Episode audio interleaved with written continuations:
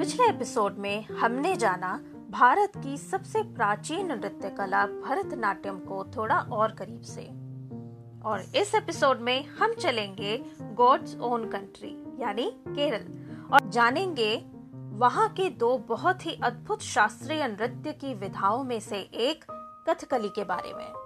कथकली केरल राज्य की एक प्राचीन नृत्य कला है, जिसे इसकी भव्य वेशभूषा और अद्भुत श्रृंगार के लिए जाना जाता है। कथकली का अर्थ है कथा का नाट्य रूपांतरण। कथ का अर्थ है कहानी और कली का अर्थ है प्रदर्शन। कथकली का जन्म सत्रहवीं शताब्दी के उत्तरार्ध में हुआ था। कथकली केवल पुरुषों द्वारा किया जाता है, तथा स्त्रियों के पात्रों की प्रस्तुति भी पुरुष ही करते थे। वर्तमान समय में स्त्रियों को भी इस नृत्य कला से जोड़ लिया गया है। यह नृत्य अच्छाई और बुराई के बीच युगों युगों से चल रही लड़ाई का प्रतीक है। समय के अनुसार कथकली की वेशभूषा, संगीत, वादन, अभिनय रीति, अनुष्ठान आदि सभी क्षेत्रों में परिवर्तन आया है। राजमहलों तथा ब्राह्मणों के संरक्षण में यह नृत्य नाट्य कला विकास की सीढ़ियाँ चढ़ती रही। कथकली बस अपनी भव्यता के लिए ही नहीं, बल्कि अपनी विभिन्न हस्त मुद्राओं और हर एक भाव को बस आँखों से व्यक्त करने की अद्भुत कला के लिए भी प्रसिद्ध है। कथकली में रामायण, महाभारत व अन्य पुराणों से जुड़ी कथाओं का नाट्य मंचन किया जाता है।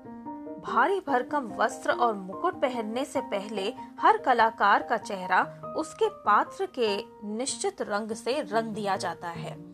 हर पात्र के लिए एक निश्चित वेशभूषा है, जिससे दर्शकों को, पात्रों को पहचानने में आसानी हो। अन्य नृत्यों के मुकाबले कथकली में नृत्य के साथ साथ अभिनय भी बहुत ज़रूरी है, और इसीलिए इसे भारत का सबसे कठिन शास्त्रीय नृत्य माना जाता है।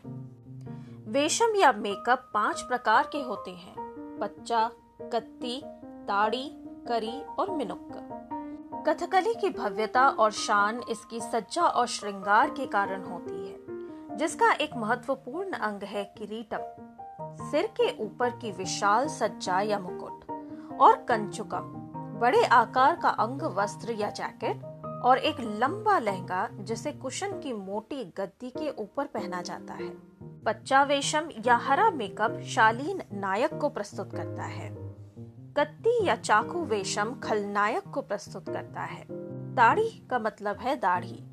तीन प्रकार की दाढ़ी या ताड़ी वेशम होते हैं। हनुमान और अति मानवीय वानरों के लिए वेल्ला दाढ़ी या सफ़ेद दाढ़ी और चुवन्ना दाढ़ी या लाल दाढ़ी दुष्ट चरित्रों के लिए होती है।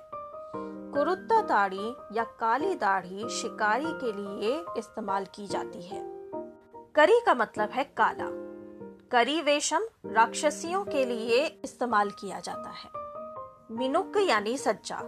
मिनुक वेशम का प्रयोग स्त्री पात्रों या संतों के लिए किया जाता है। मुद्रा एक शैलीगत संकेत भाषा है, जिसका उपयोग किसी विचार, परिस्थिति या अवस्था की प्रस्तुति के लिए किया जाता है।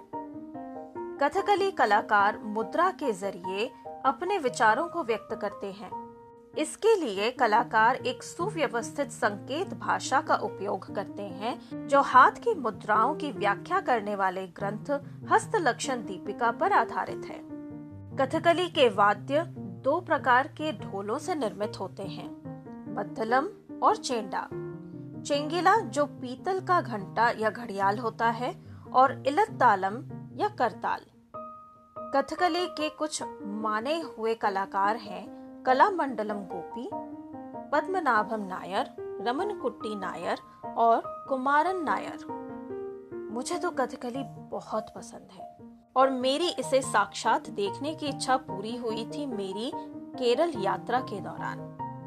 वो संगीत जिसकी धुन और ताल सालों तक आपके साथ रह जाती है, और वो नृत्य और अभिनय जो इसके भारी भरकम वेश का अंदाज़ा भी नहीं होने देते।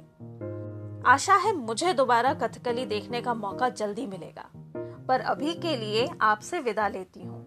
मैं आशा आपसे फिर मिलूँगी एक बहुत ही खास एपिसोड के साथ। भूलिएगा मत। अगला एपिसोड होने वाला है बहुत ही खास। तब तक के लिए नमस्कार।